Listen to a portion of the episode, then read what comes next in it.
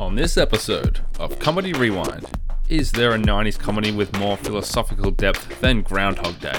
What's the real reason Bill Murray almost never spoke to director Harold Ramis ever again? What would you do if you were stuck in the same day over and over? All of this and more on Comedy Rewind. Rewind. Rewind.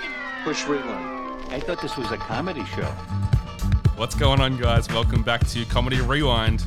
We are powered by Audio Technica as we rewatch the great comedies of the 1990s. I'm your host, John O'Peck, and joining me in his home studio in person, wow, it's everybody's favorite morning weatherman, DJ Payne. do you do the weather? I don't. I don't listen to it. Uh, Sorry. I, yeah, well, I know you It's don't. too early. John, I'm very upset that you don't listen to my breakfast show every morning. But no, I- I'm doing the doing breakfast on radio, uh, on community radio means it's a one man show, and yes, I do the weather every half hour, so I definitely relate to Phil and Groundhog Day. yes, we are talking about Groundhog Day. I thought this was a comedy show. What's going on, guys? Welcome back to Comedy Rewind. We are powered by Audio Technica as we rewatch the great comedies of the 1990s. I'm your host, John O'Peck, and joining me in his home studio in person, wow, it's everybody's favorite morning weatherman, DJ Payne. Do you do the weather? I don't. I don't listen to it. Uh, yeah, um, yeah, we. Uh, I, I've, okay, It's too yeah, early. Yeah, I know you don't listen to the show. Um, I do the weather every half hour on You the. sound kind of confused no, I by just the question. no, no, just having a sense of deja vu here, buddy. Sorry, sorry. Okay, Continue. Sure. So we're talking Groundhog Day. I thought this was a comedy show. What's going on, guys? Welcome back to Comedy Rewind. We are powered by Audio Technica as we rewatch the great comedies of the 1990s. I'm your host, John O'Peck, and joining me in his home studio in person, wow, it's everybody's favorite morning weatherman, DJ Payne. do you do the weather? I don't. I don't listen to it. Yeah, uh, you know I do the weather. What? I no, I don't. I don't listen to it. I, I know early, you man. don't. Hang on, we've done this. We've definitely done. Are you messing with me, Johnny? We've definitely done this before. We did the Big Lebowski with Sammy. no, no, no. I'm talking last- about right.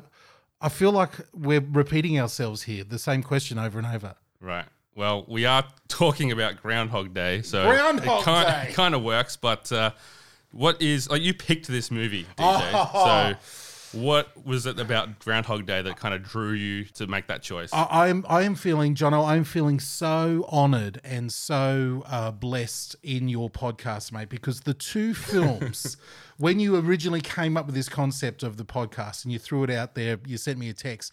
I said, "There's two movies. There's two movies that I would love to do. Number one, The Big Lebowski. Number two, Groundhog Day. yeah. And and I have." Now I'm now being blessed to be able to talk about you know both of them on your show. Mm. yeah, you So- kind of called dibs on like two two of the best movies of all time there, didn't you? Sorry, everybody else. Hey, listen, there's the, the episodes of com- like I just have to say, comedy rewind. You're doing an awesome job. you. Your guests are awesome. The movies you're picking are awesome. I'm absolutely loving it. Great.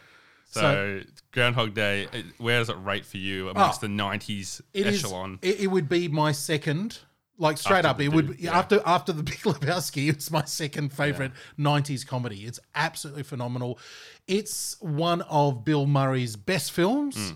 of that, definitely of that era, and it is a real sweet spot as far as the work that he and Harold Ramis uh, did together. If you know what I mean, like Harold Ramis. Everybody, if you don't know who Harold Ramis is, he's director and co-writer of this movie. Uh, Dr. Egon Spengler from Ghostbusters.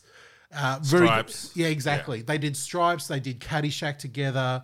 Um, and a, and Saturday Night Live and worked on a lot of lot of different stuff there. So yeah, And this is kind of a good midpoint for Bill as far as like we start to see some of his dramatic chops Exactly. and things that he'd later become yeah. known for as But well. but again, and then we'll probably get into this a bit later on. But it's for me as a massive Bill Murray fan, as a massive Harold Ramis fan. Um, this movie is incredibly bittersweet because this movie marked the end of their friendship. Yeah, I didn't realize all this kind of subplot Yeah. to the movie until I was doing the research. But there's a lot that goes into how this, like the story of Groundhog Day, Mm. is quite a, a deep dive. Yeah, it's a, it's a, it's a it's a horribly sad, tragic story.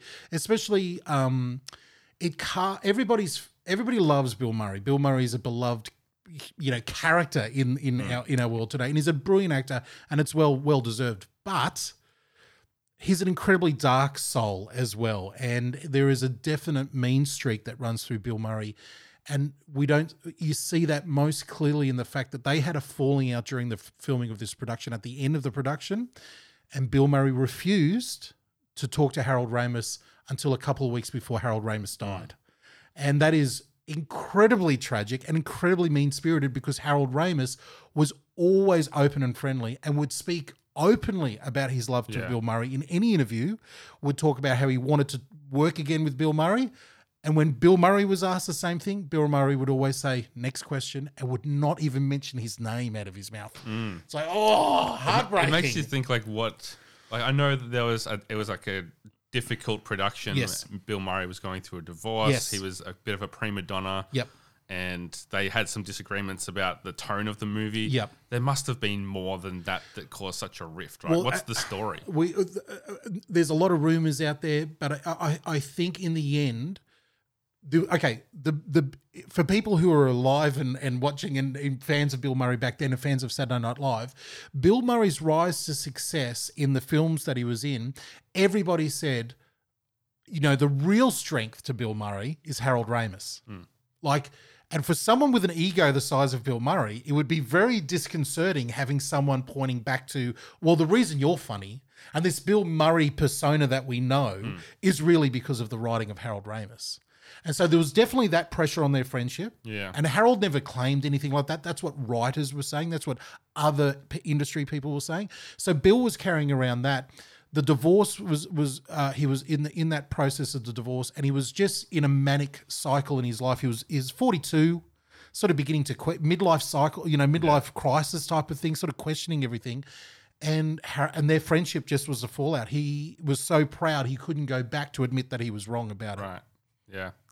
Really sad. Yes, it is a sad. Sorry to begin the podcast with a bummer there, man. No, it's it's all right. I wanted to talk about that because it's just such a strange, Yes. s- like secondary story that's and, happening. and, and it does have a happy ending. It does have a happy ending in the fact that when when Harold Ramis uh, was dying of that really weird disease that he got, one of Harold's close, not closest friends, but someone who stayed very close with Harold is Brian Murray, Bill Murray's oldest brother, older brother, who's in the film. yeah. Uh, so Brian Murray and Harold stayed close all that time. Okay. and Brian, and it was finally Brian a few weeks before his death that dragged, literally dragged Bill Murray and said, "You must sit down and talk." And everybody involved in that conversation and in the in the subsequent con- conversations, and Bill was at the funeral. They all said it was like it never happened. You know, Bill asked for forgiveness and said, "I'm so like, what was I thinking?" And it went straight back into the deeper part of their Yeah. friendship. Right. I'd So love- there's a happy ending. Yeah, it is. I'd, I'd love to hear Bill Murray's side of it, for him to open up and say, you know, Harold hit on my wife or something. Like, like what happened? Like that, That- that- that- has that's- to be more than just the ego. Well, and that, that uh, then that's the problem because Harold Ramis is well was one of the and is everybody ev- around him anybody that's ever worked with him they all say exactly the same thing the nicest most generous most giving most un Hollywood person you ever met was Harold Ramis Mm, yeah. and so, sadly, in, in, in everybody's account, you know, the only person who's never talked about is Bill Murray, but everybody else's account, Bill's at fault. Bill's at fault. Yeah, right. Bill, look, Harold. The one thing that Harold did that he that he admitted that he did wrong was he stopped answering Bill's phone calls because Bill wasn't sleeping. Yeah. He was ringing Harold Ramis all throughout the night. And Harold said, okay, uh, Danny Rubin, who is the original story writer, you go live with Bill Murray. You answer You all the questions. him, You deal with him. I'm making this movie. that really upset Bill Murray.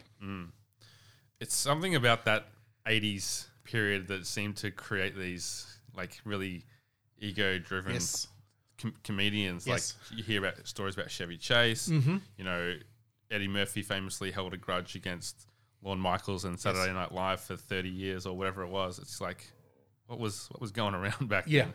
Yeah, and that, and that and that's the thing. There's there was obviously in that New York uh, 80s to 90s, you know, all the, even going from 70s, 80s, 90s, that early period of Saturday Night Live crew, there was obviously some amazing talent, hmm. but really unhealthy relationships and ego and everything like like that going on. Yeah, for sure.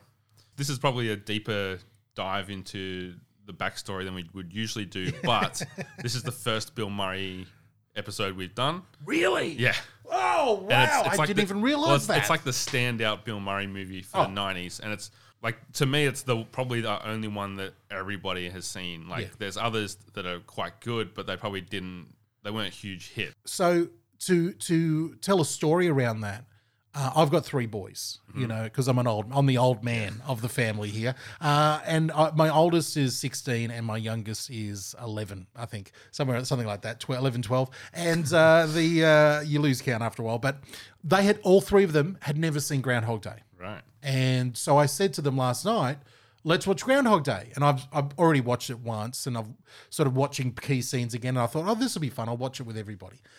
And they're like, I said, you guys ever seen it? And they're like, no, no, no, we've ever seen it. And I said, what, do you, what is it about? And they go, well, it's a Groundhog Day. It's a guy living the same day. Same, and the fact and, and that and that sort of is a testament to the fact how important this film is mm. Because even for kids who've never seen the movie before they know the phrase oh it's a groundhog day. Hmm. It's groundhog day. They don't even they didn't even weren't even aware aware that there was an event where a groundhog came out and saw the shadow. They just thought it was a phrase that meant you're living the same day over and over again. So I was like, this this is the long lasting beauty Yeah. of this film, Oh, of this absolutely. art. It's become a ubiquitous term. Yeah. I had the same conversation with my wife. She hadn't seen it, but she's like, "Oh, it's about a guy that lives the same day over and over." I was like, well, "Yeah, have you seen it?" And she's really bad at remembering whether she's seen something until she's like an hour into a, a movie. Yeah. but she hadn't seen it. What What did the kids think? All three of them. Uh, uh, my oldest son Yeah. laughed all the way through it. Like Yeah. l- laughed out loud, was laughing at all the right moments. You know, very he's got a sense of humor, much like his dad. Uh, the youngest was laughing as well. The the middle one, my middle child, doesn't laugh a lot out loud in films. But at the end, I said, "What did you think?" All three of them said, "Oh, how long did you rent it for? Can we watch it again?" Yeah. And I was like, "Perfect." So they're going to watch it again tonight. Their Yeah, plan is to watch it again tonight. wow. So, what, what do you remember about the first time you saw this? I saw it in the cinemas and I I loved it. Absolutely, just blew me out of the out of the water. Um, I again, you know, I was uh, it was 1993, 94 when it came out here in Australia. So I would have been around, you know, 21, 22, somewhere around about that. And I I'm a hopeless romantic you know, in, in, in my heart. And back then I was a single guy, so it was even worse. you know, like I'm thinking, okay, can I bring my date to this film? What you you know, what you know, what can I use in this movie for relationship advice, all that type of horrible things. So, um, but no, I loved it. It, it hit hit a massive home.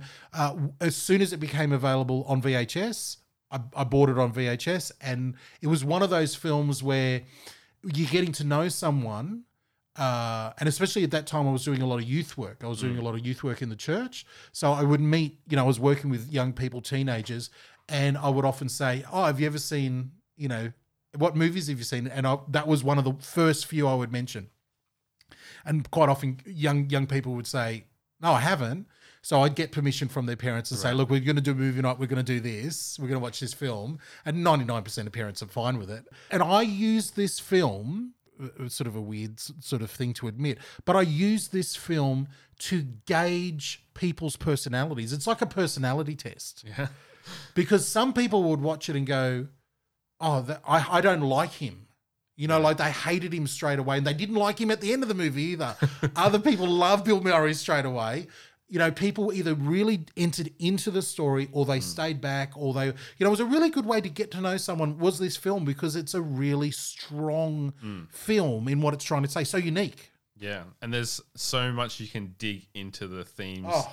and uh, like reading about it, it was really interesting to see like all these different religions have claimed it. Like Yes. it, it represents Buddhism or it represents Christianity Yes, or yeah. Catholicism, and Yeah. it's in purgatory, and it's like there's so many. Like it would, it would be a great thing to look at as a like a lit student or an English student in school. I wish we had and, watched tr- this. and trust me, there's a multitude of essays over Mm. the years that have been written about this film. Self help books been based on this movie. Uh, whole different ways to psychoanalyze yourself is based on the on the stages in this film. So uh, it's um, Yeah, it's a really clever movie uh, in so many different ways in its movie making, and sometimes it's it's it's the most clever in its simpleness. When it, it, it when it goes really really simple and really really basic, that's when I think it's the most powerful in this in in Groundhog Day. That's my personal feelings. Yeah. I don't really have a memory of my, my first time watching it. I feel like it was one of those movies that was on TV all the time. So I probably Yeah. watched it in drips and drabs over the years. And then eventually it was just there, like in, Yeah, my, in yeah. my memory. Like, and I, and I think and I think that's the testament of Groundhog Yeah. Day that it is for for uh, for the world's culture right now, Hmm. including I found out in other languages. The title of this film was changed. Like the, in one country, I can't remember which one it is. It's like every day is a Monday. Is one of the, is one of the names of this film, right? You know, um, and that phrase "every day is a Monday." Say it's in French, right? Mm-hmm. In French, the same way that we would use the phrase Groundhog Day to describe a situation we're going through, they would say, "Oh, every day's a Monday." The say the title of the film, so it sort of transcends cultures. Yeah, And. I'm like, this is the testament of really like a really pure form of art and, Mm. and, and really good art. And I know I'm talking about Groundhog Day comedy, you know, for the art here, but it is such a a unique premise. Um, you know, and it is in, in its in its raw form. I, I would put it into a comedy, but also into a time travel film. Yeah. you know, it's a time loop. You know that he's stuck. You know, most basically there. So even standing up against other time, you know, time movement stories, this one is inc- so unique. Again, you know, it's it's really really good. Yeah, it's interesting looking at the box office for this. Like it was a budget of about 15 million. It made 70 million, Hmm. which I thought it would be a lot higher than that because it's such a movie that's so well regarded and Bill Murray was huge, obviously, Yes. especially in the 80s and coming into probably 93. Yeah. He, he, I don't know, maybe he wasn't as hot property at that point. But um, I don't know. wh- Why do you think it didn't seem to to crack onto like it- com- like for example, a year later, Jim Carrey has all his movies come out and they make like two or three hundred million. Yeah, yeah. I, I think it was a weird part of the early '90s. w- Weren't lot- you know the, the the the cinemas were going through a weird thing, but also, um, you know, the fallout of Bill Murray and Harold Ramis in in the popular culture at the time. Maybe maybe put a bit of a sour taste on this. There wasn't a lot of promotional done on it. There's different stories.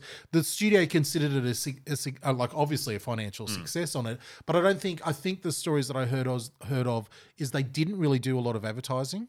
And I have to say, even though I think it's one of the best movies of you know of, of all time, it is also the worst movie poster artwork or DVD cover artwork or anything like that is is the worst. Like Bill Murray pulling a face trapped in a clock Yeah. on an alarm clock. There's no alarm clock in the movie like that, like the Yeah, round ones yeah. that they use, and this superimposed head of uh, of Andie MacDowell. You know, it's always horribly superimposed. it's horribly look. It's a bad advertise. It doesn't get what the day's about, what the whole movie's about. What do you So- think the art should have been? Oh, they just they honestly, it could have been anything to do with a groundhog and Bill Murray. You know, uh, you know, you you have to put Andie MacDowell on there as well.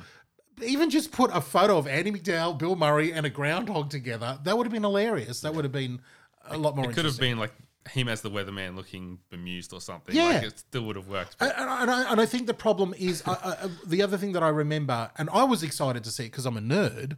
You know, people were saying, "Oh, it's this, it's this brilliant concept of a day repeating." Like that was out there straight away. Mm-hmm. It was in the, it was in the movie trailers. It was that's the concept of the film. It was in the movie trailers. It was in the posters. It was in the write ups. It was in the re- reviews. That time loopness thing was part of the movie. Nerds are excited to go see it. Girls, on the other hand, and girls wanting a romantic comedy are like Bill Murray.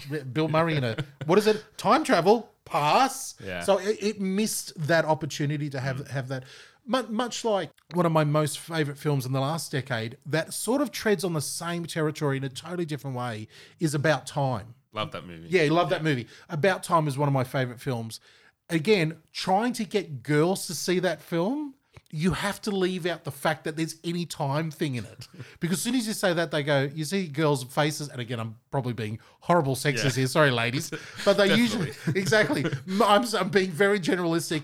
Uh, Let's at just least, say the girls you know. yes, the girls, my, my wife and, and all of her friends literally look at me and go, what? No, no. And I'm like, you have to like beg and please Yeah. trust me. This is bigger than what, you know. Beautiful love story. Yeah. Oh, phenomenal. And I think this, in one sense, is a beautiful love story, but it's really much Mm. more about a beautiful story about what humanity is about, you know, in one sense. It's like a self realization, self improvement Yep. movie Yeah, more than anything, yeah, I think. yeah.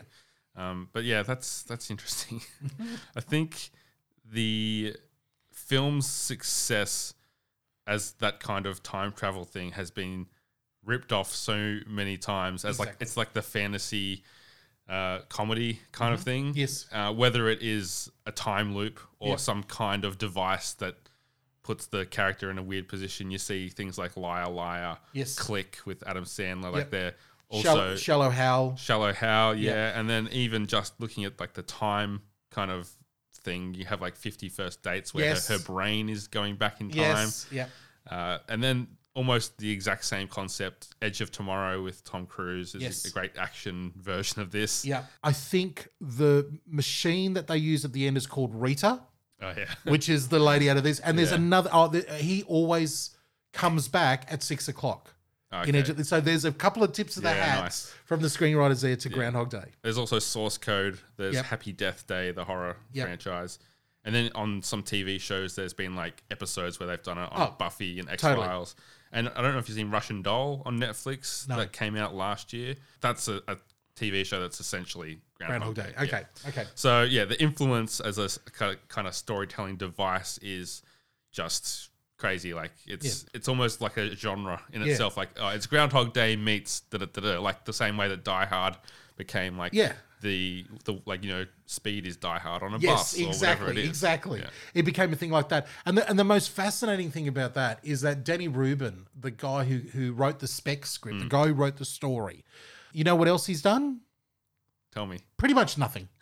Like really, really nothing, nothing. He's done some theater. He's done like, and it's like, hold on, you wrote Groundhog Day. What is going on here? And you know that sort of shows you like in part of the production of it. There's a lot of stories around this. Danny Rubin, and he's still out there today. He's teaching classes and stuff like mm. that, and he's teaching classes. You know, today on the strength that he wrote in 1992. You know, Yeah. Groundhog Day. It was his one idea. It was his one big idea, and he's and he's made. I think he's had a couple other films made, nothing that is hmm. any any good, nothing like this. And but I think it was the combination of Harold Ramis coming in and really adapting and changing the story because Danny Rubin's original concept was way darker and and really weird and different Yeah. but bringing Harold in and turning it into something what it is now, Danny Rubin's very excited by it, but he still often, you know, points people back to his darker, you know, darker example he started with. Yeah, there was like a version where they wanted it to go for ten thousand years. That was that was the original script. all these different concepts, which Yeah. I guess it was it was inspired by like Interview with a Vampire. Yeah, yeah, you read that. Yeah. Yeah. So when he, when Danny Rubin was watching uh, Interview with a Vampire, he just started thinking, man, what would it be like to live forever? Yeah. How would that go? And then he then he came up with the idea, okay, if you were living forever but you were living the same day again and again, Mm. What could you do with that? And so the concept, the original concept of the script, and the re- the reason why he ended up going with Harold Ramis is because Harold Ramis promised him that they would keep the the the the, the thrust. The reason why the spec the spec script got so much attention is because the opening of the spec script was pretty much the scene of Phil in the diner saying he's a god. Mm-hmm. And proving that he knows what's going Yeah. on. That was the opening scene of the movie. Yeah. And then he gets to explain, and you see in flashback a little bit of it. Right. And Harold Ramis said, "Yeah, yeah, I love that concept. We're never going to change that. We're not going to change that at all." And then in the production of the movie, they're like, "No, we're going to change that entirely and tell you what happens beforehand." Yeah, it sounded like there was a conflict between Bill Murray wanting it to be that deeper kind of more artistic Yes. thing and, and Harold Ramis wanting a rom com. Yeah. And that kind of was the source of some of that tension. And I think that kind of goes back to what you're saying about how they're going to market it. Yes, Um, and yeah, that, that, that can be an issue. Yeah. And it reminds me of Office Space. Like, that's another one of the Yes. worst covers of a, of a movie. Yep. And uh, something where you watch the trailer, and uh, we talked about this when I did an episode with my friend Dagan, but really easy to market that as like a rom com with Jennifer Aniston Yeah, and yeah. whatever. And then there's this heist movie behind it, and it's Yes. like, How do you it market? just, yeah, yes. it's, it's hard to get across, but yeah. yeah, I mean, we'll, we'll we, we could talk about that all day. So we'll, we'll get into some of the, the stuff we've got here prepared. So Rotten Okay. Tomatoes, do you have any inkling of how well this is sitting on there? I would say generally people would give it about an 80. Yeah, so I didn't look. I did purposely didn't look at all this stuff. it's a it's ninety six percent over Wow. there, which Okay. means only four percent of critics did not like it. That's that, I think that's one of the problems with Rotten Tomatoes is it, it, it's sort of you can update your reviews. Professionals can update and and Yes. and you can you know sort of uh, the consensus as the shi- as the tide shifts of a consensus of the film. Rotten Tomatoes sort of gives you an updated consensus of that film. Yeah, I like to think that it's mostly of the like reviews of the time, but it's not. It's No. people reviewing it years later, and even like Roger Ebert famously like updated his Yeah. uh, analysis of this to put it in his top. Yeah, films. he he originally the one thing I do know about this one, the one thing I did see on this one, he gave it three out of five stars when it came out. Yeah, Which- which I, think he does out of four, so he gave three out of four. Oh, then, was- okay. and then he updated it to four out of four. Yeah. and said it was one of his favorite movies. So- And that's the thing, you know, that's the thing with movie reviews. It, sometimes it takes time for a movie to Yeah. sit with you and to rewatch it and to get it again. Well, this is definitely a movie that when you rewatch, you'll notice so many Oh, more little things. It is it is one of my favorite films for rewatching because you do genuinely get even in the background cast with different people you're like oh that's the piano teacher talking to him Mm. Yeah. doing that oh okay oh there they are over there There's a couple over there that they're you know seen you know so there's all these little, Mm. little easter eggs like that especially because it's in a small town. Exactly. Like the kid that he catches falling out of the tree is apparently in the ED. Yes! When he's with the old guy, yeah the, yeah the yeah homeless guy. yeah yeah yeah I didn't. I didn't spot that. That's the kind of thing. If I watched it again now, I'd be looking for it. yeah So the number one song when Groundhog Day released Oh. in '93. Goodness gracious. I have no, a uh, 93. Okay, I'm going to say Smells Like Teen Spirit. Whitney Houston's "I Will Always Love You." Close. Close. Close-ish. This one's a bit closer in the in the Australian charts. The Yes. Arias uh, released in April, a few months later, and it was "Are You Gonna Go My Way?" Lenny Kravitz. Oh, great song. Yep. Yeah. Yep. So we'll fly through some of these. Like, what have you done for me lately? Bill Murray was last seen in Zombieland Double Tap. Yep. He slowed down a little. He like, he really picks and chooses his roles. Well, like, well, the last thing he's done this year, the Super Bowl commercial, oh yeah, which he has said this is the only commercial I will ever do in my life, and it's Groundhog, Groundhog Day. Day, and it's Groundhog Day. So bringing back um, Steve Tobolowsky, uh, Bill and Brian Murray to do a Groundhog Day today, an ad for the Jeep Hmm. that was in February of this year, before you know the whole lockdown and everything else Yeah. like that. Advertising going out there, it's hilarious. It really is in the spirit of of, of Groundhog Day. Uh, it really shows that Bill Murray, you know, is embracing that. But he's gone on record. I mean, and apparently they paid them paid him Yeah, a lot of money to do it. Um, and it's funny, Jeepers actually has gone out there and re-edited the ad and released different versions as lockdown is going on. oh, I haven't seen any of them. I'll have to Yeah, check it out. oh, so they're great, well worth it. It's a lot of fun. Yeah. A lot of fun. I've heard stories like there's so many great stories about Bill Murray, but one of them is that he has an answering machine, Yeah. and if you want to pitch like a movie to have him like read a script, you have to leave a message on the machine, and he'll either get back to you or he won't. like he, he, he doesn't have an agent. Yeah, yeah. He, he just that's Does how he that's how he does it. Yeah, I've heard the same thing. that's He awesome. doesn't care. Um, Stephen Tobolowsky, sorry Tobolowsky, as you just mentioned, he's never slowed down, Oh. and this is probably I'm assuming without knowing all of the work he's done, probably the movie that put him on a lot of people's maps. Yeah, he he well he was he's known as one of the great character actors, and even back then he was known as one of the great character actors. Uh, and he they were sort of the the story is the reason that they picked him because he he was at the time he was playing a lot of bad guys, Right. and the concept of Ned. Needle nose Ned, Ned the Head, Yeah. was that he's a bad guy in the film. He's supposed to be, you know, especially in the original, in that original spec script, he never really got to say his spiel until the end of the film. Every time he would approach Phil, because we're catching up with Phil halfway through, Phil would just punch him every time. He was supposed to be this, you realize straight away, I don't like this guy. And Phil punching him every scene that he came into was funny. Um, and and you, you felt like he was a darker character. But in the way that the script evolved, and then when it's the whole character of the way it was, it, it's done, it's all Stephen Tobolowsky. Hmm. Like they were expecting something a little bit more you know, insurance salesman ish, and he went totally big and broad and totally works. It's Yeah. fantastic. Great. So he was in Silicon Valley for a season. Yes. He just did a Sam Worthington movie called Fractured, which I haven't seen. And he's been doing some voice acting lately. So as I said, never really slowed down. Had quite a quite a long career and been involved in some really good projects. Yeah, Heroes. Remember Heroes? uh, the he was good on Heroes. He was good on Heroes. Yeah, I love Heroes. uh, Andie MacDowell, she Yes. kind of slowed down a lot Yes. after I guess she had a peak with like four weddings and a funeral. Maybe Yep. uh, she had was she on the TV show Providence? Do you remember? Was She, that yeah, her? she's done Yeah. some TV work. She's done some bits and pieces when she wants to, but she's obviously one of those people who's like, I don't really. It's not a driving Yeah, thing for right. her. Her daughter was in the Once Upon a Time in Hollywood. Yes. Yeah, really Yeah. great. But she's on a, a TV show on BBC called Cuckoo. I don't know if you've seen that. No. It's got Andy Samberg. Uh, Greg Davies is like the main comic. Oh. Like he's the, the dad of this daughter who hooks up with this free spirit and it's Yep. kind of driving him nuts because they're living in his house. Okay. I've got to check Yeah, that out. Definitely. It's, it, I think it's on Netflix or it was on Netflix. Okay. Michael Shannon is in this movie. Uh, Right. Well like- spotted. Very I, well done. I actually read this before watching it, and I didn't recognize him. Really? I was. I got to the end of the movie. I was like, "Oh, that was him. He's the guy that we're going to WrestleMania." Yeah, yeah. Well, that he's he's the couple that he they Mm. that Phil gets to ma- marry, and he, they give he gives him the WrestleMania tickets at the end. Uh, his first movie ever, his his first ever enter into entertainment was Groundhog Day. Yeah. What an amazing introduction. The girl that is sitting opposite him, so Debbie, so it's it's uh, Fred and Debbie is the couple.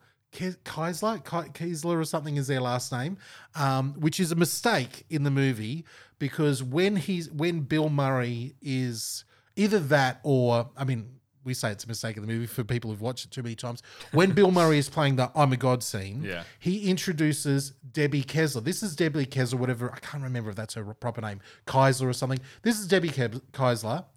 She's going to marry Fred. They're supposed to be getting married today, but she's got second thoughts, right? Yeah. At the end of the movie, when when they come up and want to hug him with with Rita there, Bill says, "Oh, let me introduce Debbie and Fred Keisler." Yeah. He uses her last now, unless they were some modern, Yeah, really forward- really forward thinking, you know, hipsters who wanted to just take her maiden name, or they both had the same last name is a possibility as well. We'll But- just call that a mistake. Yeah, Or an call that a oversight. Yeah. but anyway, sorry. So I was going to say is that girl that was her first entertain, her first movie ever. Yeah. The actress uh, uh, Hynden Walch. She is the she became a voice actress. Mm. She is in every cartoon series that is awesome. And her my most favorite role that she's ever done. She's the voice of Princess Bubblegum in Adventure Time. Okay. that is um, quite a career from Groundhog Day. Yeah. Like, She's been in like honestly all the cartoons, like tight, the Go Tight, everything. Yeah, every- right. She's been in everything. so Michael Shannon, most recently in Knives Out, which came out last year. and awesome. People probably know him as General Zod in the DC Superman movies. Not one of not one of the best ones to go by. no, no. But Well, well, he was in that television series for ages. Boardwalk Yeah, Empire. bang, Yeah. bang. He's in that Yeah. one. He's great in that. Most '90s moment. We're going to get into these. DJ, what did you have for that one? Most nineties moment would have to be for me the opening, um, the opening scene that sets him up as a weatherman. You know what I mean? Like he's standing in front of Yeah, those little monitors, the blue screen, all of that type of stuff. Even the set of the television and the way that the television news feels Mm. is incredibly nineties in its in its you know in the era of what it was. Definitely. All right, that's a good one. The one that I had was a bit later in the in the start of the movie when they first come across the blizzard, and he's using the payphone to call, and there's no long distance Yeah. calls available. Yeah. They're all all Is the it- lines are down. The satellite's down. Is it snowing in space? Yeah. Great line. You know, it is. Yeah. And uh, it just made me think like, obviously, people would have no idea. Like, I don't know how your kids take that. They just go, oh, it's, they just probably write it off as old Yeah. yeah, technology. yeah, that's old technology. But I don't even understand how that works. Yeah. and I was alive back then. I, and again, it, the the other part of me rewatching that, okay, okay, so they've set up somehow that's a loosey goosey way, and this is the one of the best things about the movie of is how loosey goosey the rules are. Um, it's also one of the worst things about the movie, but you know, but the like they it's a it's a nod of the hat to say, okay, he can't ring out. He can't like what what would he do if he ring out? Would that actually change anything? But I think people watching it the first time is, oh, why doesn't he call someone? Well, he can't. All the lines are down. it makes okay. him more isolated. Exactly. Exactly. Yeah. So that that was my favorite one. Yeah. and uh, the other note about that, the other interesting thing for me is that that opening scene that we have, that the first, um, you know, four minutes of, you know, not even three or four minutes of them being in the television studio and setting him up as a weatherman, and that he doesn't really want to go there, and everyone doesn't really like him. Uh, that was filmed while they were editing it. Okay. Harold Ramis was editing it and said, "This isn't working. I need something that introduces them, Sets the scene. sets yeah. the scene, and I need something a little bit more to show that he doesn't want to go, that he's not da da da da da." And I'm I'm fascinated that that wasn't in the script. Mm. So the script started as they got to uh, got to town. So they filmed all of that well months after they finished main main production there. Does that mean the whole sequence when they're driving with the like Yeah. cra- helicopter shots or whatever, and it's playing that weird '90s song like I'm a weatherman "I'm or a whatever. Weatherman," which was in the credits. You see that was like co-written by ha- Harold Ramis. that was super '90s too. That is, had- you're right. that that is was- a really '90s moment. Uh, really '90s moment. I don't. I see. I don't know. I know they filmed that opening thing. Maybe they had to film all that again. The whole driveway thing. The other thing that my wife Hannah noticed was there's a lot of like kisses on the mouth happening in this movie. Yes. between platonic people Yeah. or people that Bill Murray has just met Yeah. or whatever, especially in that, that party scene. He's like, you know, the people he, he saves the uh, Buddy. Is it Buddy the guy that's choking? He Yeah. saves him, and then his Buddy's wife comes up to him and kisses him on the mouth. Yeah. and we're like, that is like to, to my generation, the kiss on the mouth or even the kiss hello is Yeah. no, like Yeah. stay away. But you're it. millennials. You, you, you, Germs. you, yeah, exactly. You're millennials living through COVID, so you're you're ruined for this. yeah. Oh man, most iconic scene. Oh man, where It's do you, hard. It's a hard one. Isn't it? where, where do you, where do you begin? Look, the most iconic scene has to be, has to be like the one thing. Like if you played two seconds of this to anybody, they would go Clock. Groundhog Day. The alarm clock. It's the alarm clock. Yeah. It's the six o'clock. yeah, Put your little hands in there. As soon as that go, everyone, that is the most iconic scene. yeah. You know, you start that, you know exactly where you are. That that clock on the on the on the uh, you know on the bedside table there. Um, but for me, my fa- my all time, I have uh, this shows you my dark sense of humor and my dark heart. Is all the suicide scenes, all the, that suicide. of that too. Yeah, when Bill Murray, I, I the, the one scene that I could not stop laughing at and thinking about when I first saw it in the cinema, and then I got to see it again on VHS, and we, I just we could not stop laughing. Is when he steps out in front of the truck, the truck that is not even moving that fast in the suicide scene, and he just stands there and he flashes his hands as he's standing in front of the truck. There's something about Bill Murray with a plain face, about to get hit by a truck, moving his hands up and like doing flash signs with his hands. Uh, that to me is etched into my mind for some reason. How many times do you think he killed himself in this? Well, we don't know. We don't know. I mean, uh, it gets that gets to the question and of why? Why Well- do you think he was killing himself? okay, so To end of the day, because he just goes back to the start. Like, yeah, yeah. Well, he he obviously was thinking um, that depending on the way he killed himself, he probably just didn't kill himself in the right way. If I burn myself and I'm all burnt up, I probably won't come back. Right. If I you know am stabbed and I bleed out, I probably won't. You know, are these different things that are going to stop me from coming up? Um, and you know, again, that's the beauty of the rules in this whole thing is that where they're hinted at, but they're never defined really clearly. Yeah. which is great. Yeah, I've got that in one of the future categories. So we'll d- deep Okay. dive into some of the kind of concept and the rules of, Yeah. of this movie. But What's what's your most iconic scene? I had the diner when he does that whole I'm I'm, a- a I'm god God. Yeah, thing, yeah, and the this guy's from you know he's, the, Yeah. he's going to college. This guy's gay. This guy's about to get married. Yeah. Uh, there's a waitress about to drop a plate or Yes, whatever. like that whole sequence It's great. is. Uh, so I love when time travel things Yeah. do that. It's, Yeah. it's, a, it's a trope by this point. Yeah, it's so satisfying. Yeah. The the other scene, if I go the other end of the spectrum, the scenes that really warm my heart is when he he gets in touch. There's a sequence where he gets in, gets in touch with his humanity when he sees the old man dying, Mm. and that is just oh. And you see him feeding him, and you're like, oh, And then he's doing CPR. yeah, all that, and, and the and the and the breath is up. But the scene after that, I love that setup. That is awesome. It really makes you go, "Oh my goodness, this is there's weight in this movie that's really hitting me here." And then it goes into one of the funny scenes. One of my funniest scenes is straight after he he realizes that he cannot save this homeless guy. The next Groundhog Day is he's standing giving a speech with everybody. Everybody looking at him. And the best bit I only realized about watching it again, and I've seen the movie so many times, is he's giving the speech and you know, like, you know, and and you know, as the writers say, you know, and I want to the winter and talking all about that, is all the other news crews are filming him. all the other all the other microphones from all the other film crews in front of Yeah. Phil. Hilarious. Hilarious. That is one of Bill Murray. And again, it's it's both this is the beauty of this film mm. and the beauty of of Bill Murray is that it is both heartwarming and you get the emotional impact, but it's hilarious at the same time. It's really, really good. Yeah, it does a really good job of that balance. And that begins the final day.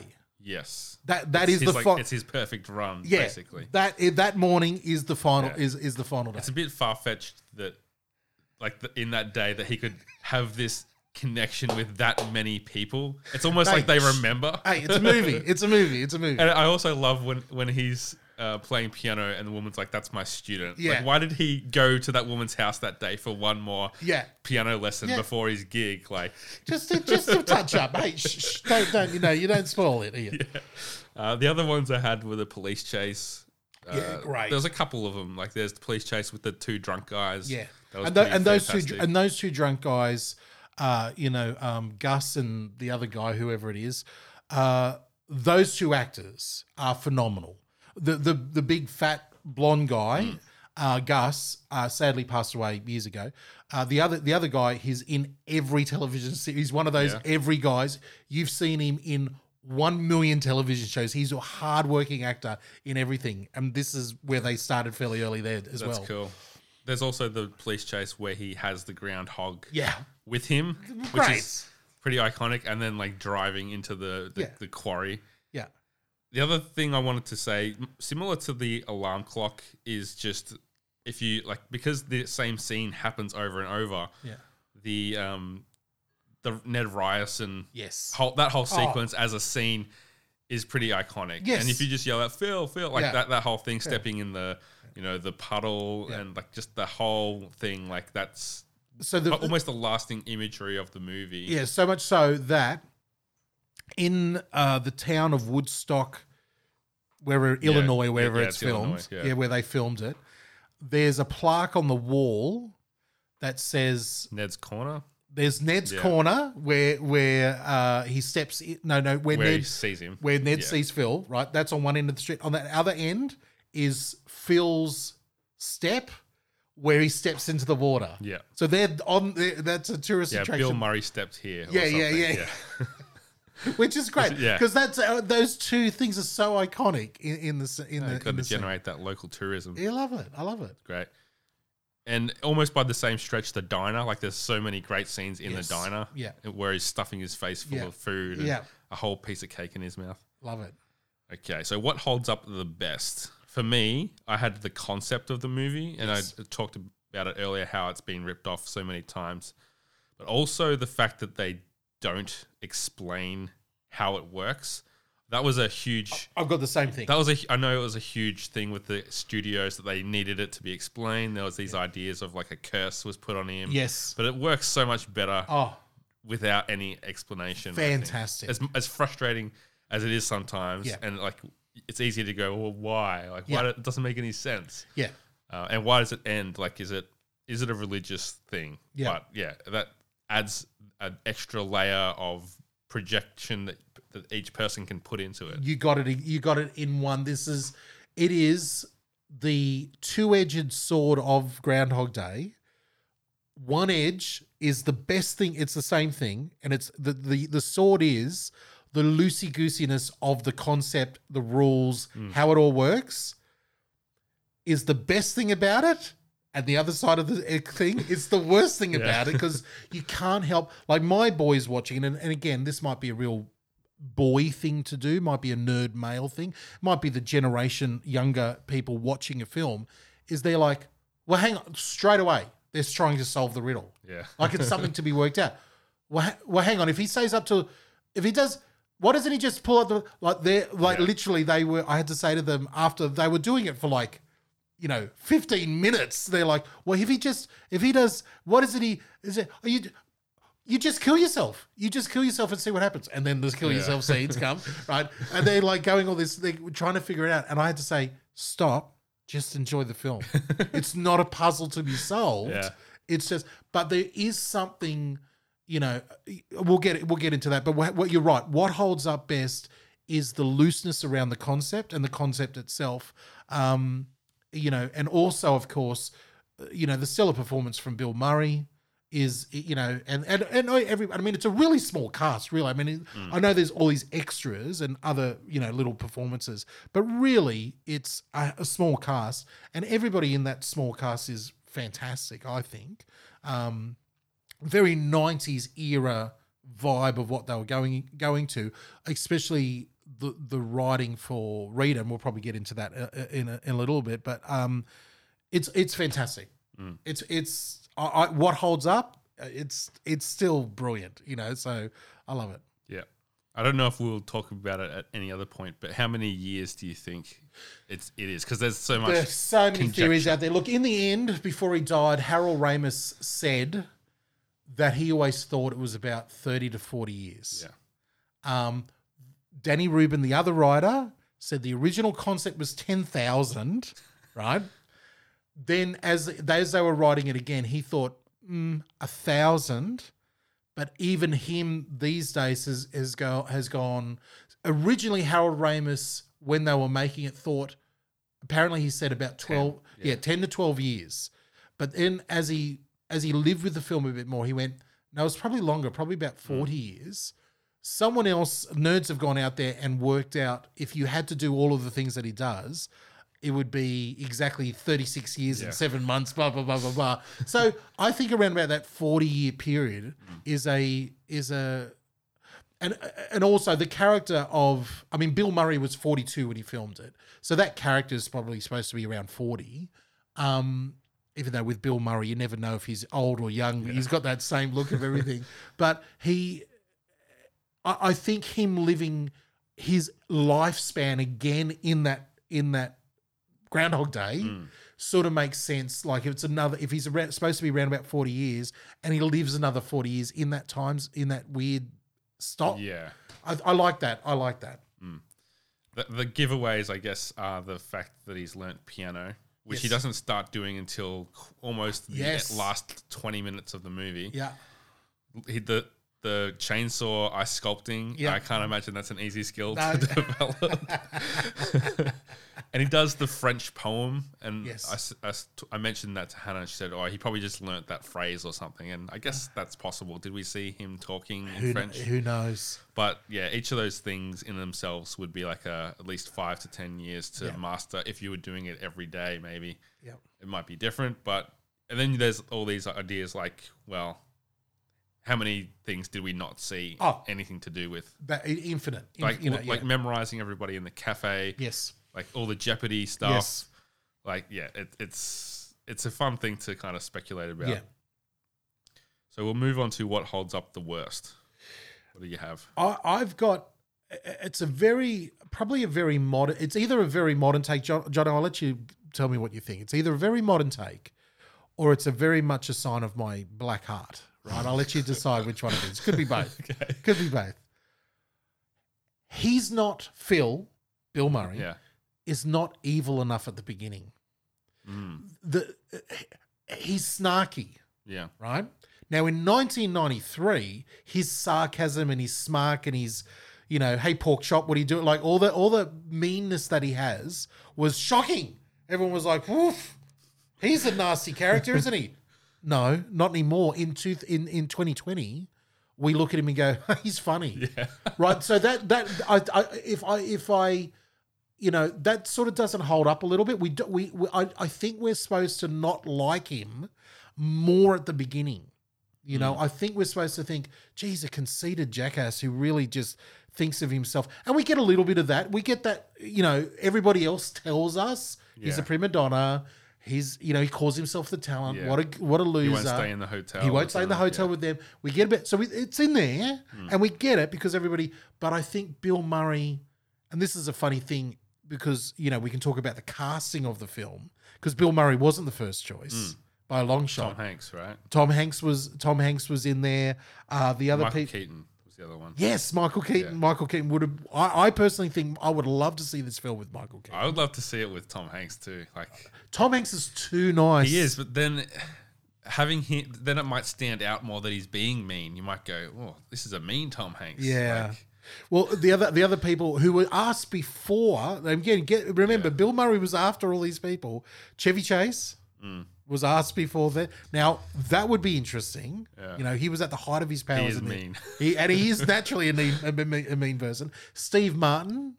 oh yeah. Now, Steve Martin would have been interesting back then as well because he he can play arrogant really, really well. I thought you were going to say he can play the ukulele. No, banjo. It's yeah, the banjo. yeah, sorry, the banjo. Because then we would have had that, that scene at the end Yes, instead of the oh, piano. it would have been He different. would have been Great the point. banjo. He wouldn't have gone to the he wouldn't have gone to the piano teacher. He would have gone to the banjo teacher. Yeah. Um, John Travolta was asked. Oh wow! Harold Ramis asked John Travolta to be in this before Bill Murray. I think all those would have worked except for Travolta. Yeah, yeah. John Travolta, no way. But Michael Keaton couldn't get his head around the concept, and they're like, he's like, "I'm just confused." Which is this." weird because it's not that high concept. Well, he went on to do multi- multiplicity with Yeah. with Harold afterwards, which is pretty high concept as well. But um, look, it, it, it's it, we only know it because it's Bill Murray, and it's perfect because Mm. it's Bill Murray. But my the, the again, it's a weird complaint, I know, but I think that I think we need him more nasty at the beginning. Yeah, it might be that we know Bill Murray so well, and that you like you give him all this rope to be kind of curmudgeonly, and I think that you just go, ah, classic Bill. exactly and that and that's a little a little a little part of the problem Yeah. the, that, that opening scene i mean the, the the great thing about this movie and it's a great lesson in filmmaking is literally i think at seven and a half minutes into the movie we get the first um groundhog day the alarm going off right what great economy we're just moving into that so quickly and we realize you know you know we're moving into that concept now the problem is that seven minute setup in the film, and like the first, you know, the credits go for like the first minute of the clouds and everything else, is um, it's not that great. I know it's an add on at the end. The whole beginning bit is an add on. I would have loved to see more setup, and I think it could solve another problem that I have with the film. Is Rita and and um, Phil's connection especially in the final, you know, the final solution of everything of this. That's another problem. We don't actually know what he did to get out of Groundhog Day, other than, and there's a few different suggestions. One is he finally bought insurance. I love that suggestion. he finally bought all the insurance off, Yeah. off Ned. I love that suggestion he he finally lived the perfect day. He was lovely to every. He did the right thing by everybody, every other body in town. But it was Rita who fell in love with him. He didn't force her. He didn't do anything. She chose him. She paid for him. She wanted him. She chose. She, she fell in love with him. That broke Groundhog Day. yeah, ah. And, again, this is the, the like I said, the two-edged sword. The loosey goosiness of the setup is is great because you can go anywhere. But the other side of it is it, it's not as satisfying because we don't know mm. how he how he solved it, right? And, and and in the filming of it, I'd love to see all these outtakes. They filmed apparently they filmed like twenty different endings of the scene of Rita and Phil in bed on February the 3rd, Yeah. the day after Groundhog Day. One scene they were naked. The next scene they were having like all different type of vibe of how like pretty much the same writing, mm. but they tried different, you know, messages of what they were saying. Are they going to last as a couple? Maybe they were like all these different things. And in the end, Harold Ramis said to all the crew and all the cast and everybody said, Let's do a vote. do a vote. Which one do you like best? And everyone said he was surprised because everyone said the most chaste scene, which is they're both fully clothed, they didn't mm-hmm. sleep together. There's this innocence and purity of love, and they fell asleep and la di da di da. And she still wants him because they're like, that's the one. That's the one. And it's like, man, that's really charming. We really want the best. Hmm. You know, we want we don't want, you know, so that but the other problem the other problem I have with all of that is if we refilmed the beginning and gave Rita more of a reason to fall in love with him. Like the, the the setup is it's Rita's first day. That's the setup at the beginning of the movie. Hmm. So we're expected to believe on the perfect day, Rita can go from meeting the guy to the next day. Like, so that's the February 1st is the setup. The next day, February the 2nd, is this perfect day, which he doesn't spend with Rita. He does all these good Yeah. deeds around town. And at the end, she's just so wowed by everybody in love with him that she falls in love with him. I'm saying that in that in that opening opening, if I had to do it again, Mm. I would give Rita more of a crush on him, or Yes. more that she wanted to be with him. That it made sense that she was. Or some kind of tension, like Yes, sexual tension. they had gone out before, or there was some sort of connection. The fact that she, this is the problem with that, this, this, the fantasy element of this movie, and this is the probably the believe it or not, the inner feminist of DJ Payne coming out here. there is such a thing. Um, I'm like, you don't just meet someone and fall in love with them the Mm. next day.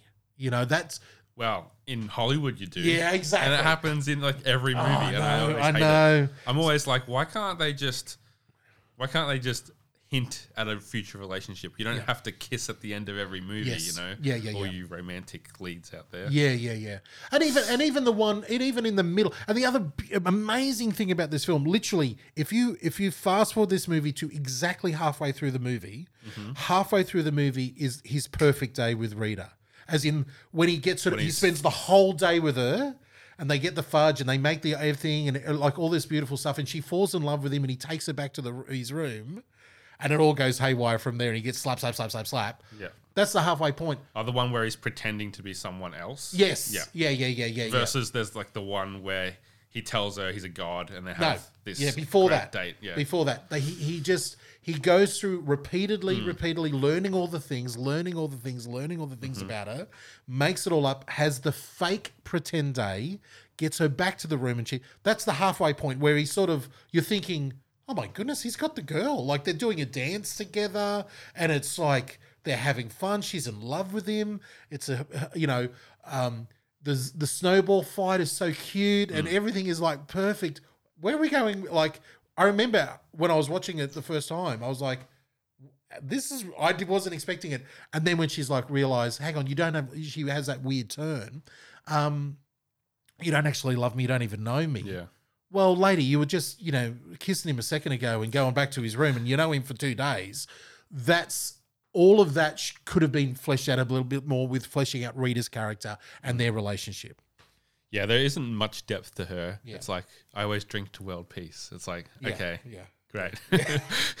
Well, and- you're that you're that guy. Yeah, well, and the and the other thing, uh, apparently in the scripts, uh, in the original script and in Harold, Har- uh, Harold Ramis's, you know, uh, the, the version that we're watching, it's very implied, and I don't think we see this enough, that it is in the repetition of days that he falls in love with her. Mm. He's not in love with her at the beginning. It's not like he sees her and goes, "Hey, Yeah. I'm in love with you." He just goes, "Oh." But it's as he get as he's spending all this time with her, he slowly falls in love with her over the however many days. We sort of don't get that either. yeah, It's sort of implied, but not really. It's like There's also this thing of like, okay, so first he hooks up with the girl in the diner, Nancy. Nancy. then I think he, when he dresses up in as a as a He has a Western pro- he has a prostitute with him. hooker, right? Yeah, okay. yeah. I didn't get that. I didn't follow that. But anyway, I get it now. Yeah. Uh, and I think it's implied. I think yeah, it's implied. right. Okay. And then it, it's a small town to Yeah. have that service, but I guess you know, world's oldest profession. Um, and then it's almost like Wil- like Tom Hanks with Wilson on the on the island. It's like, well, what have I got? What are my options? Yeah, this is yeah. the best thing I have. And and and if he and we get it in the God scene where he realizes he's watched her so long that he's fallen in love with her. That's Right. that's very much implied, and it's a beautiful scene. But in the Mm. in in the in the making of the movie, you're just going you're swept up along again. It's in multiple watchings of it. You go, hang on, you realize these things. nits, yeah, yeah. It's, it- it's in that. So One, one of the things that I like, it's well, whilst we're on the topic, one of the things that I felt like wouldn't happen is at the end when he finally gets out of the loop. I feel like he would be like just it burst into tears crying. yes, because Yes. if it's been 34 Yeah. years, yeah, his reaction is like it's been a week Yes. or a month. yeah, Not like, am I dreaming? Yeah. Am I dead? yes, Uh, yeah. like, what is going on here? Yeah, and, and and the classic thing, and then the discussion. So that got happening as they're walking down the pathway and out the gate. My boys to go back into boy Yeah. movie mode, and they go, "Well, he's never going to be able to tell her. If he tells her that he went, he lived through all that time, she's going to realize." Like, and they're trying to figure it out again. They're trying to work out the Yeah. puzzle, and I was like. You guys, you're hilarious. You know, they're really movie. They- They're movie conversant. You know what I mean? They, they they know how to speak in language and store in movies and and storytelling and they're trying to figure out would he ever tell her if he told her what would she do how would she ever believe him why would you know all these different things and would that ru- ruin the relationship and I and then I turned to them and said, "Well, you're going to be able to watch that tomorrow night on Groundhog Two, Groundhog Day Two. and they were like, "What?" I was like, "Joking. It's never. Yeah. it doesn't." Well, there there's was like- there was apparently a rejected idea that she would then go into a loop. Yes. After. Which Yes. I'm glad they didn't do that. no, That would be so awful, bad. awful. But I think there's no way that relationship lasts. Oh, come on, you. I think eventually he would be like, "Yeah, I've lived the same day for for 30 years," and then she'd be like, "You're crazy." And I think Yeah. he would have actually gone more crazy than he did. Like mental Yes. health wasn't Yes. really a theme in this movie. Yeah. he would be like a Vietnam vet or something by the time he. Well, the, the the funniest thing for me in that in that era of was when they kiss and like he goes, I, I you know, let's live here or let's move here or Yeah. whatever, and He's you're like, "Let's live here." It's like- what? Yeah, Hannah said like he's only known her for one day. yeah, yeah, yeah, yeah. Well, she's only known him for two days. Yes. he's known her for yeah. thirty something years. You know, forty years. Yeah, so I can see that relationship, her, her being like, "You're a bit too attached Yeah, me. I've only yeah. known you for this long." And he's Yeah. like, It's a look, Anyway. We're not supposed to be asking these questions, man. What what's going on? "That's a sign of a good movie that you would But- even think to ask but question." did you find that was the thing that held up the worst for you? What held up the worst for you? The soundtrack. Oh, no, come. This is, is- what I had because it's this. It is bad. It's a it's an orchestral, instrumental, Danny Elfman kind of thing. I just think licensed music would is a lot more modern. Like Yeah. it works. It would work so much better to have. and it's and it's really overbearing in some parts. Sometimes the the orchestration comes up and you're like, man, turn it down a bit, guys. Yeah. Like it's you're really you know gilding the lily here. We don't need that Yeah. music. especially because it's like oboes and it's like French horns and all this. My least favorite is is it in the bits, and it's a, it's a bit it's a bit Ghostbusters as well. I mean, it's a Harold Ramis thing where a dee dee dee dee dee, like this. You, you can go into a scene and you think, is it going to be scary? What's going to happen here? What's going on here? And all of a sudden, the music is a bit and it's like, oh, comedy. Here we go. The music is broad. This is comedy scene. I don't. I hate that. I hate that. So yeah, that's aged pretty badly. You don't really get that anymore. it's a no. very of its time. It's very nineties. Yeah. and it works like it works in Home Alone really well. Yes, it works exactly. at different times. Exactly. yeah, it's just the yeah. It it, it, it it doesn't age well to me. But you know that was the worst thing that I had. But I- you got the Weatherman song at the opening, uh, the opening credits. Come on, you know. oh my gosh, that ages badly because it sounds like an '80s song. Oh, it's too. awful. Yeah. Uh, what have we got here? Who? uh, what would be? Who would be the most offended? This is a hard one. Um, I think the probably most offensive thing that he does is the deception of pretending to be this person that he's not to Yeah. sleep with her. Essentially, like he's not in love with her at that point. He's just trying to Yeah. conk, it's a conquest Yeah. at that point. Yeah, yeah. Um, and that's another part of my great personality tester, Mm. right? I've shown this movie, and when this is a great, and again, I'm going to go really generalizations with men and women here, okay? When he seduces Nancy, Yeah. you know, which is great. You know, what high school did he go to? You, you know, and then he sees her, Nancy, you know, he does the whole thing funny. there. It's very, very funny. And he convinces her. And then fast forward to skip the entire day. They're back in his room Mm-hmm. in, in the hotel and, you know, they're, you know, they're passionately kissing. And then she's like, and then he does a mistake. And you realize there that he's got Rita on his mind for the first time. Yeah. He says, Rita, you know, and she's like, wait a minute, I'm Nancy.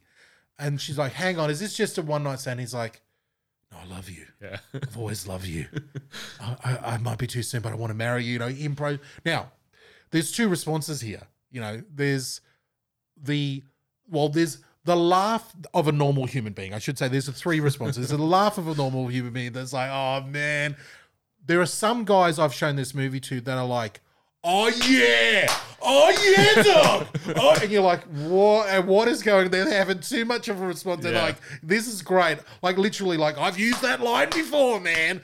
And then, and then you've got. I literally showed it to a. Um, I won't mention any names. I usually, I literally showed it to a group of pastors once, Okay. and an American pastor left the room laughing so hard. Because we were like, oh, we know you're laughing because this is your out of your playbook, man. Back when you're in, back when you were in high school in the states. Anyway, um, but then you have women. You know, some, most, most most like I said, most people watch it and go, oh, you know, they get into they're laughing. But I've had women go, like that's when they're like, no, he's he's a bad man. Mm. He's he, he's playing on her emotions because you know, da, da. and it's real. That scene, I, there's so many scenes like this where it's a real personality shifter. You can see people really responsive, you know, Yeah. responsive in that. Yeah. So I guess who would be offended? People that don't like being lied to. Exactly.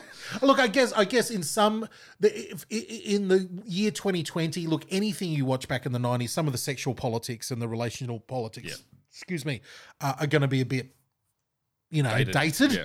He's a bit lecherous, you know, sometimes Phil in some of the Mm. scenes that he has with uh, Rita. He's a little bit hanging on and kissy and everything like that. That sort of plays a bit like, whoa, buddy, slow it down.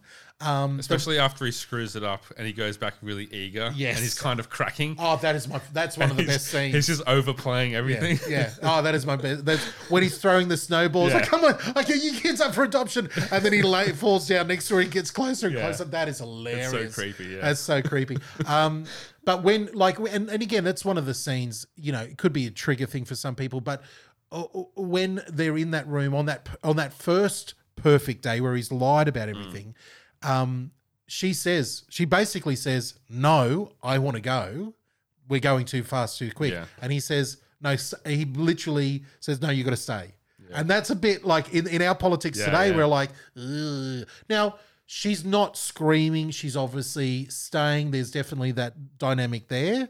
And that's, and, and I think they play the scene out well because she does realize that, hang on, this is not genuine. Yeah. There is something going on. So anyway, there's, that's, that's sort of, could Yeah, be offensive I mean, for he- some. He's being portrayed as not villainous, but he's he's um, got room to improve at that point. Yeah. Obviously, we're seeing he's a flawed person and Yeah. that he's doing the wrong thing. Yeah, It's pretty exactly, obvious. So it's not offensive to me at least. But Yeah. that might be yeah something that people don't like. Does Groundhog Day pass the internet relevancy test? I think it passes the cul- cultural relevancy test. I still, I, whenever I'm searching for a GIF, my internet relevancy test, immediately in my mind, I go, if I'm searching for a GIF Hmm. in a chat program, if I type in something, what comes up? Yeah. And there is multiple things I'll type in, and it's Bill Murray at a Groundhog Day. What's Lit- the go-to like clip? That Well, comes up? literally, I did one the other day when it was really cold in Geelong last week, Mm-hmm. and I got up early in the morning and someone sent me, like, said, "Oh man, it's really like it's two degrees. What's going on?" And I searched, you know, your Giphy, uh, you know, reply there, and I went freezing, and it was a shot of Bill Murray in the snow in that car accident scene where they're they're stuck. And I was like, oh, there you go. Bill Murray, he's, he's still internet internet uh, relevant there, Yeah. Groundhog Day. Yeah, I've just typed it into Twitter and there's just a lot of deja vu type Yes, ones. Like, yes. didn't we do this yesterday? Yep. Have you ever had deja vu? Yeah. That kind of thing. But Yeah. yeah, That's, definitely, I think it does. definitely ticks the box for that. Okay. I can't think of any memes off the top of my head, but I'm sure there's No. a lot out there.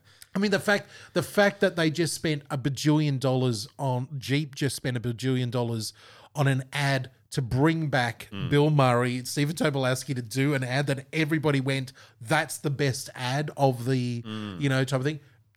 Twenty something years later, after Harold Ramis's death, all that type of stuff, it's like okay, this is still culturally relevant. Yeah, for sure. And it's it's seems like one of the box to check for the Super Bowl. Like we've had the Macaulay Culkin Yes. one last year. I think it was probably for the Super Bowl. Yeah. doing Home Alone. Yeah. Jerry and George had a diner scene a Yeah. couple of years ago. Exactly. So yeah, it's in some some good company. Mm. How would smartphones and social media change Groundhog Day? I, I um, I You kind of have to throw in the internet with this. Yeah. one. I think that it would take him a lot longer to get bored. Yeah, true, true. He could spend he could he could spend more time. There's more things available to him. But if you set up like that scene where he's in where he gets the snow shovel to the head Mm. and he's on the phone, it, The internet's out. Yeah. you all you all it takes is look the the the truck plowed through the little country town, all the lines going in and out. There's no internet, there's no phones, there's no nothing. Yeah. Or we knock down a tower, or we whatever. All it takes is one line of dialogue, and all of a sudden, You're right. Yeah. the smartphone internet or problem gone. Yeah. So But if if there was social media and smartphones, I think Yeah. he would still obviously have these social connections. He would still he would if it was me. Yeah. this is another thing Yeah. that's great about this movie is you can go, what would I do? Yes, exactly. What would you do, DJ, if you were living the same day Oh, over no, and I, over again? I, I, I, I don't know, like, like, like in the bowling alley scene, you know, Gus and the other guy. Yeah, that's my life. You know. Yeah. um. Look, yeah. I look. You could see the problem is there's no way for him to bring any evidence. Mm. He can't record anything. He can't capture anything. He can't show. So he would have to. By the if he could find out news, if if we had the internet, right? Mm-hmm. Let's say if your goal was to prove to everybody that you are living that same day. Now the problem is doesn't really do anything No. because the next day you just reset. Yeah. But if you wanted to go down that pathway of I need to tell everybody that I'm living the same day again, you could first thing in the morning get on your social media and say today this is going to happen at two o'clock. The prime minister is going to say this. The president's going to do this. Da, da, da. You could have and people and if you could get some traction, mm. people might fly in helicopters or whatever or something, come in and go, "Who are you? Yes, I'm a freak. I'm living the same day again." Problem being, next day, snap. start. And that's and that's the only other thing I would love to. If I was doing this film again, we needed to see, and it's implied very heavily with the scene where she stays over, and he resets. That at six o'clock, no matter where he is, what he's doing, it, he could be running down the streets, Yeah. burning himself alive, whatever he's doing. At six o'clock in the morning, he resets to that time Yeah. he comes out and that's one of the loosey goosiness of the rules that we don't really get Yeah, they never show the clock going from 559. well, it, it does Yeah. it, a couple of times that you see it fall But not we- where he where is. he's in it Yeah. yeah he's, he's always just lying in bed so i think if we could have seen him because straight away again my boys watching the film is like why doesn't he stay up till six o'clock and run down the street and do this Yeah. and do that and uh, just smash the clock or whatever and i'm like you could do all of that but at six o'clock in the morning Yeah. it's going to reset and you're going to be in that bed and i think that would have been nice to see Yeah, the only the only thing they did to kind of address that was he got arrested and he spent the night in a cell. Yeah. and that was where you go, okay, it's not a magical bed or yes something. exactly exactly so that's implied but it would have been it, it would have been fun to see you know to see that a bit more yeah, uh, or he's about to do something exciting and Yeah. or maybe he's with a girl. And yeah then he's yeah like- yeah exactly he's, he does spend a lot of time like up at four a.m. and, and that kind of thing. Yeah, yeah, uh, yeah. He uh, obviously he's done stuff where he stayed up all night, and then six o'clock wakes up. Yeah, You know. Now the other thing about waking up, the other thing li- reliving that day every day, and again, I'm sure he worked it out, yeah, but he didn't get to have a shower that day. Remember, he goes in, Oh, it's a cold shower, and and so he relives the same day where he doesn't get to have a shower. Now, for me, I would be very upset about not being able to have a shower, especially on such a cold day. Anyway, that's another Yeah. another bit. if it was me, I would spend a lot of time on Netflix. That's for sure. Yeah. I'd Probably read a lot more. Yeah, yeah that's uh, that's it. And, and and you could in you could do you could read every book you've ever wanted to read. You could um you know watch everything you've ever wanted to watch. You could study everything you've ever wanted to study. Uh, and I, I think if you were really realizing that that is what you're you're doing, you would definitely do that. But the, here's the beauty of the film. This is why the film uh, lasts forever, is because Danny Rubin one of the principles that he put into the into the script was the five stages of grief. This is we see yeah. we see the five stages of grief. We see uh, denial. He he doesn't believe what's going on. He wants to stop it. We see anger. He's angry at everybody. Punches Ned. Right. You see bargaining. He starts working everything out, lying and manipulating everybody. He then just gets depressed and wants to kill himself all the time because nothing's going to change. And then acceptance. This is my universe. I'm gonna I'm gonna become virtuous in this universe.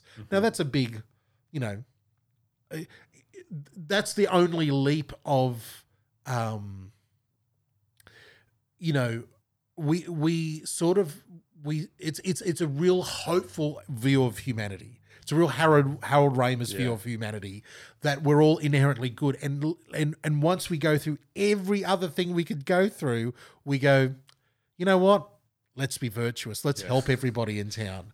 Um, and you know, I'm sure there are some awful people who will never exhaust robbing that truck, taking the money, and living the high life. You know what I mean? But we're hopeful that once you exhaust every other possible vice or sin, you're going to get to a virtuous place. Yep. The, the problem is we don't always have that many chances, do we? Yeah, exactly, exactly, exactly. That's uh, that's, and this is why again, not to get philosophical on it, but you can. I mean, there's millions of books written out there.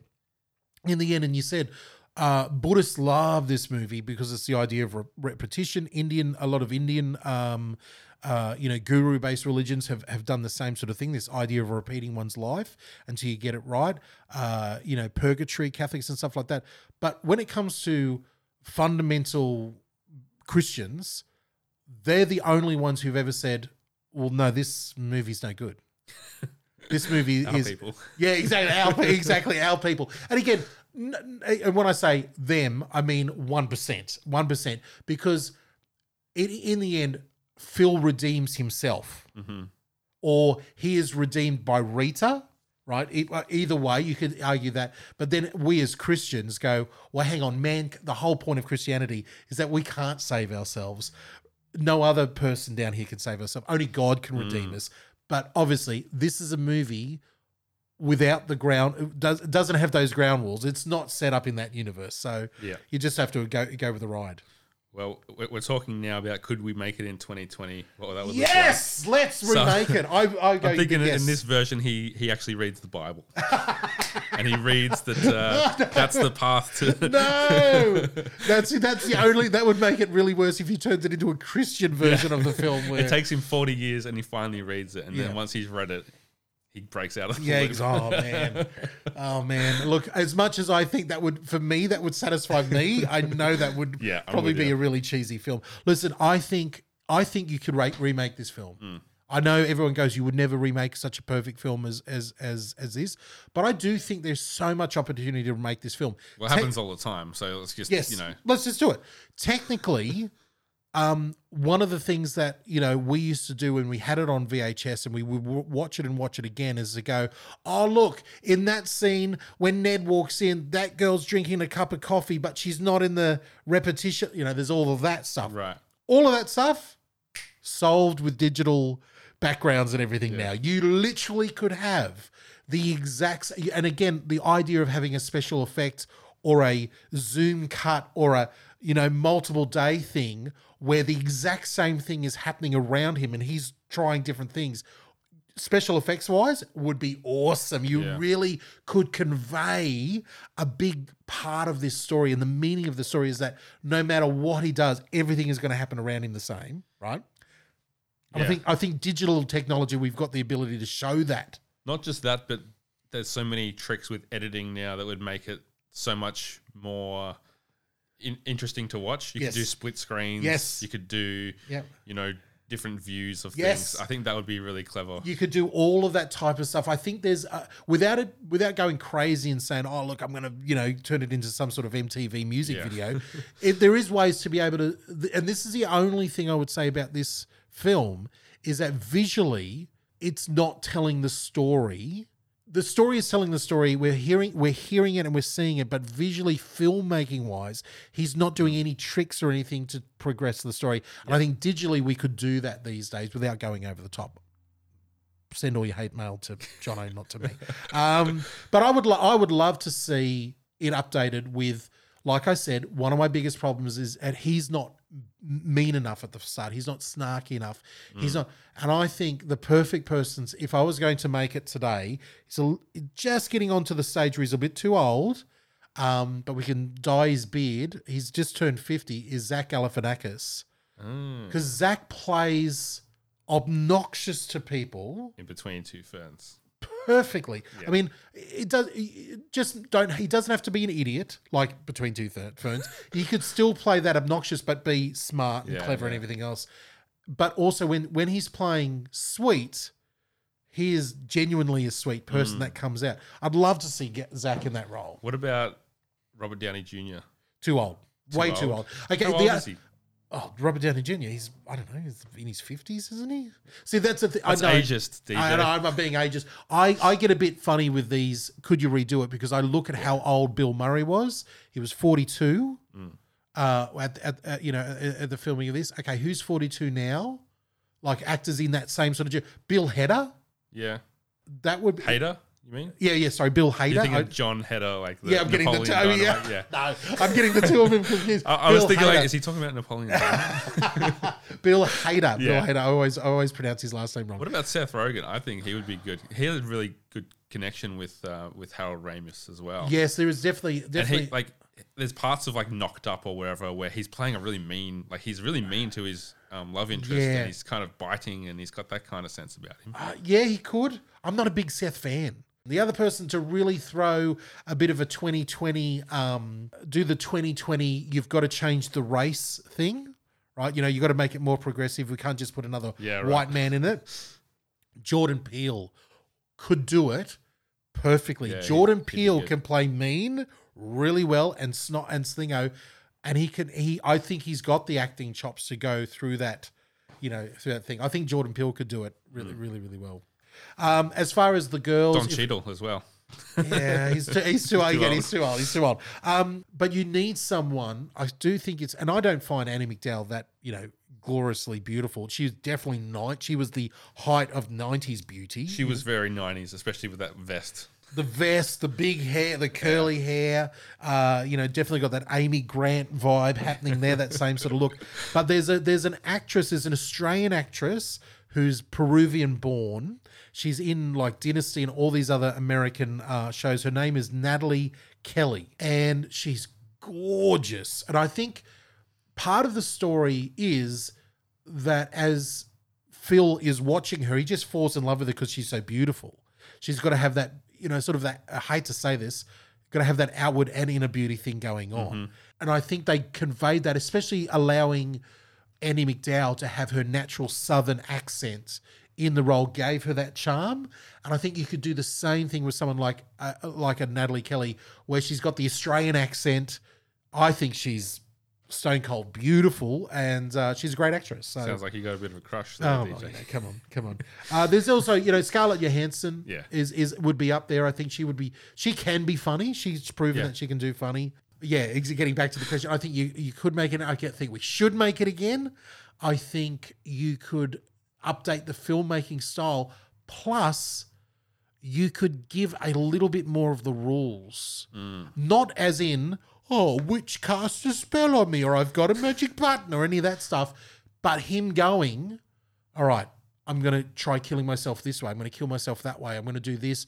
I'm going to do that. Like trying to work out if I do go here, is it boundary? Like, or Yeah. you could do a really fast thing of him trying different things. seeing how far he can drive yeah. Exactly. And at six o'clock every morning, I think you could also convey he's been there for a long time. We don't you sort of miss that a little bit in this in this one. It's implied, but Hmm. I think you could show a little bit more that he's been been in there for a long time. Yeah. Plus, one last thing, and I think this might this is a really controversial thing. They don't really go down the darkness that he would probably go down Of committing crimes. of committing crimes, of blowing up the town, of murdering everybody, Murdering whatever. Ned Ryerson. Exactly, exactly. Yeah. Cool. And again, I'd hate to admit this in my darkest of darkness hearts, but we you, it's it's that Harold Ramis view of humanity that he's going to try to kill himself a few times, spend a little bit of money on a cowboy suit and a hooker, and that's he's worked out all the issues Snap out of it. and yeah. snap out of it. No, I think that most most people these days would go right. I'm if you I'm going to break bad, Yeah. and I'm really going to break bad. Yeah. And where's you know, the where's the cocaine? Yeah. exactly. Where's the What- heroin? What can I kill? You know, like Yeah. what can I do? What you know? How bad can I get? Um, is that going to break the the spell of it? Type of thing. But if you go down that road, you don't want to make him unforgivable. You know, type of thing. Hmm. So that's the, that would be the trick in trying to do it again. Sure. All right. Um, we'll go into the Steve Buscemi Spark Plug Award. Steve Buscemi. A real spark plug. I think the only real contender is Stephen Tobolowsky. You might have some others there, but how Yeah. can you go past him? Oh yeah, I, you can't. Stephen Stephen wins it, but I but I would I would throw in there. Um, his name was Rick. I've remembered his name now. I've got it written down here. Rick Ducommun is Gus. Right. Is the He's fat funny. is the fat drunk in there, and I think he. Um, I, I wish he was in there more because he's behind Rita in the diner in all of the dynasties. The two, the you know the two drunks, the two you Yeah. know the two hillbillies. Uh, both actors are named Rick. Rick and Rick are sitting there. Uh, in in that scene, every every now and then they turn around. You know, this is the Gus character who's the drunk. Who's also, do you know this guy? Yeah, he he he he shouldn't have dropped out of the navy. I could have been on half a pension at twenty. You know that all that times. There's something. There's a charm about him that I really like, and I wish he was in the story more. Sure. But he would be another slight contender for me. I like uh, Buster. I called him Buddy before, but Buster played by Brian Doyle Murray. So that's Yeah. that's Bill Murray's brother. You're saying? Yes, that's his older brother. Bill. Where's Bill- the Doyle come from? Different parents? Or there was what? another Brian Murray who was an actor. sure. So Brian Murray, when he started in the seventies, put the Doyle in there, which is his grand his, his mother's maiden name or whatever. Bill and Brian Murray, that they have seven other siblings. There was a family of nine. Hmm. Four. There's another two Murrays that are actors as well, and another couple who've gone into writing and producing Yeah. and stuff like that. So the Murray family, all of those massive siblings, They're doing well. uh, are in, involved in the in the film world. I love his voice. He's he sounds nothing like Bill Murray. Yeah. but he's got that gravelly kind of. And again, he has been in every animated series you've ever seen. He's Yeah. played a character I, in it. I, want to know what now because when I heard him, I was SpongeBob. like, he's in SpongeBob yeah, I a lot. just recognize Yeah, him. he's in a couple of things. The other, the other, uh, if we're going down the road of bit, of bit characters, and we've got to bring in this connection because it's always deserved. Is uh, the lady who plays Nancy, Mm. the actress who plays Nancy, who's retired out of acting ages ago. Not long after that, she played uh, in one episode one of Jerry's girlfriends in Seinfeld. Uh, she plays Everybody that worked in the nineties did that. Exactly. That needs to be another question on Yeah. your on your question. The, the Seinfeld connection. Is Yeah. there a Seinfeld connection? Um, the uh, she plays. If you remember the episode, Jerry is going out with Margaret. Newman comes in, and Uh, Newman she dated him. she dated Yeah, him, and and Newman. She wasn't pretty enough for Newman, and Jerry has to break up with her. That's the same actress there. There you go. Yeah. All right. Very good. Well, we'll give that to Stephen Tobolowsky. Congratulations. Last question: Is Groundhog Day still a good movie? It's an amazing movie. It's an amazing film. I I I, I literally would rate it ninety percent. You know, it's it's a it's a it, it belongs in the annals of history. Of Hmm. this is a really great piece of art. It is in the AFI 100. Yep. You know, so it's It's been it's been put in the Smithsonian. It's done all those all those different film things from that. You know, we put them into a museum. They've got a copy of of, of Groundhog Day has been submitted to a, to a lot of them. yeah. I think it's such a great movie. Obviously, still, but with the lockdown that we've just been in, Yeah. people can relate to it more than ever. You wake up like like Gus says in the movie, like that is like they're living Groundhog Day in this Yeah. small town where everything's the same. Yeah. But you know, you get out of bed, you work from home, you have dinner that you cook in your house, and then you go back to you know you might watch TV, and then you go to bed, and you wake up and Yeah. it's the same thing, and you can't leave the house. I think a lot of people uh, can relate to, to this movie, and that's probably why it's been like I've noticed like the rewatchables, which is a great um, podcast similar to this one, has just done a Groundhog Day. Oh, episode. really? Okay, I was, I was planning it before that came out. I was like, damn, well, at least I can listen to it.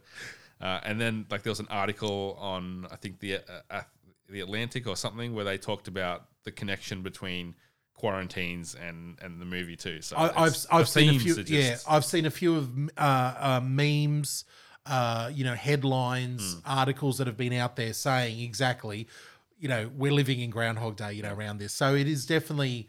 uh, It's, it's a, a great opportunity to watch the film. If you've never seen it before, man, you can buy it for I think four dollars off Apple. If you if you're in the Apple universe, not rent it. I think you can buy it HD, all rejiggered 4K Hmm. version on Apple there. I hope no one listened to this before watching it. that, would, Good lord. that would be a weird way to spend your time. Please. Oh, the last thing you need to do. No, you yeah, but you can show other people. yeah. I guess is what we can we can say. But And, I- and I, I think it's a, and again, I really do think it's a great date movie. I, I do think this film is is a wonderful thing of how to get to know people. If people have never seen it before and you show it to them, to see their responses and what they think and the morals they take away of it is a really interesting Yeah. discussion. It's funny you say that. Like Hannah didn't like it to start with. She thought he was really mean and he's a jerk, and Yeah, great. and then she thought some of the humor was like over the top. Like he, why why does he keep stepping in the puddle? Like I'm like, you know, you get caught up, you forget about it. Anyway, uh, by the end of it, she was like, yeah, it wasn't. It was it was good. yeah, It good. was, it was good. Like it's it, good. like sh- she's someone, and like a lot of young people find it hard to go back to that, that era That aesthetic. and that yeah that aesthetic and the SD and everything. Yeah. But it's I think she wouldn't normally sit through something that's that old and enjoy it at the end. So, but you watch it all the way all the way through. yeah, like she couldn't watch Wayne's World. You know, she- Really? like things like that. Wow. Yeah, Okay. she got through it. Hey, so- that, th- th- look, this is a whole new segment for the podcast. Hannah's stamp of approval. I usually mention it. It's, it's, it's often like she she gets halfway through it and then she goes to bed or Yeah, something. But yeah. Look, I, I, I- think it's a wonderful film. I think it's a it, it it could enter into so many great discussions Mm. about human psychology, the human condition, what we think of ourselves of humans. Plus, you've got that beautiful meta layer underneath it of the five stages of accepting grief. You know, like we mentioned before, you know, going through from bargaining to, you know, anger to bloody, bloody, blah to acceptance. That meta layer underneath it, this is a wonderful, not painful way Mm. to learn those, you know, those things, you know, type of thing. So yeah. it's it's really, really good. Very good. All right. Well, let us know what you think of the movie. You can catch DJ on social media as well. D J P A I N E. My last name is Paine with an E on the end, not Y, just normal Paine with an E on the end. DJ Paine. Just Google search that. I'm on everything. Yeah. Instagram's my weapon of choice at the moment. He's even on social medias that you've never heard of. Yeah, yeah, like TikTok now. I think. no, but Anyway, anyway, uh, you can catch me at Jono himself on all socials, and of course, you can leave those ratings and reviews on your Apple Podcasts, Podchaser, wherever you get your podcast apps to let us know how much you love the show that is Comedy Rewind. If you really want to support us, you can hit up the 8-bit Patreon, patreon.com slash we are, no, yeah, we are 8-bits, A-T-E, well worth it. B-I-T Well worth it. do it. Put some coins in our pockets. Put some smiles on our faces. Uh, thank you for joining us on Comedy Rewind. Until next time, be kind.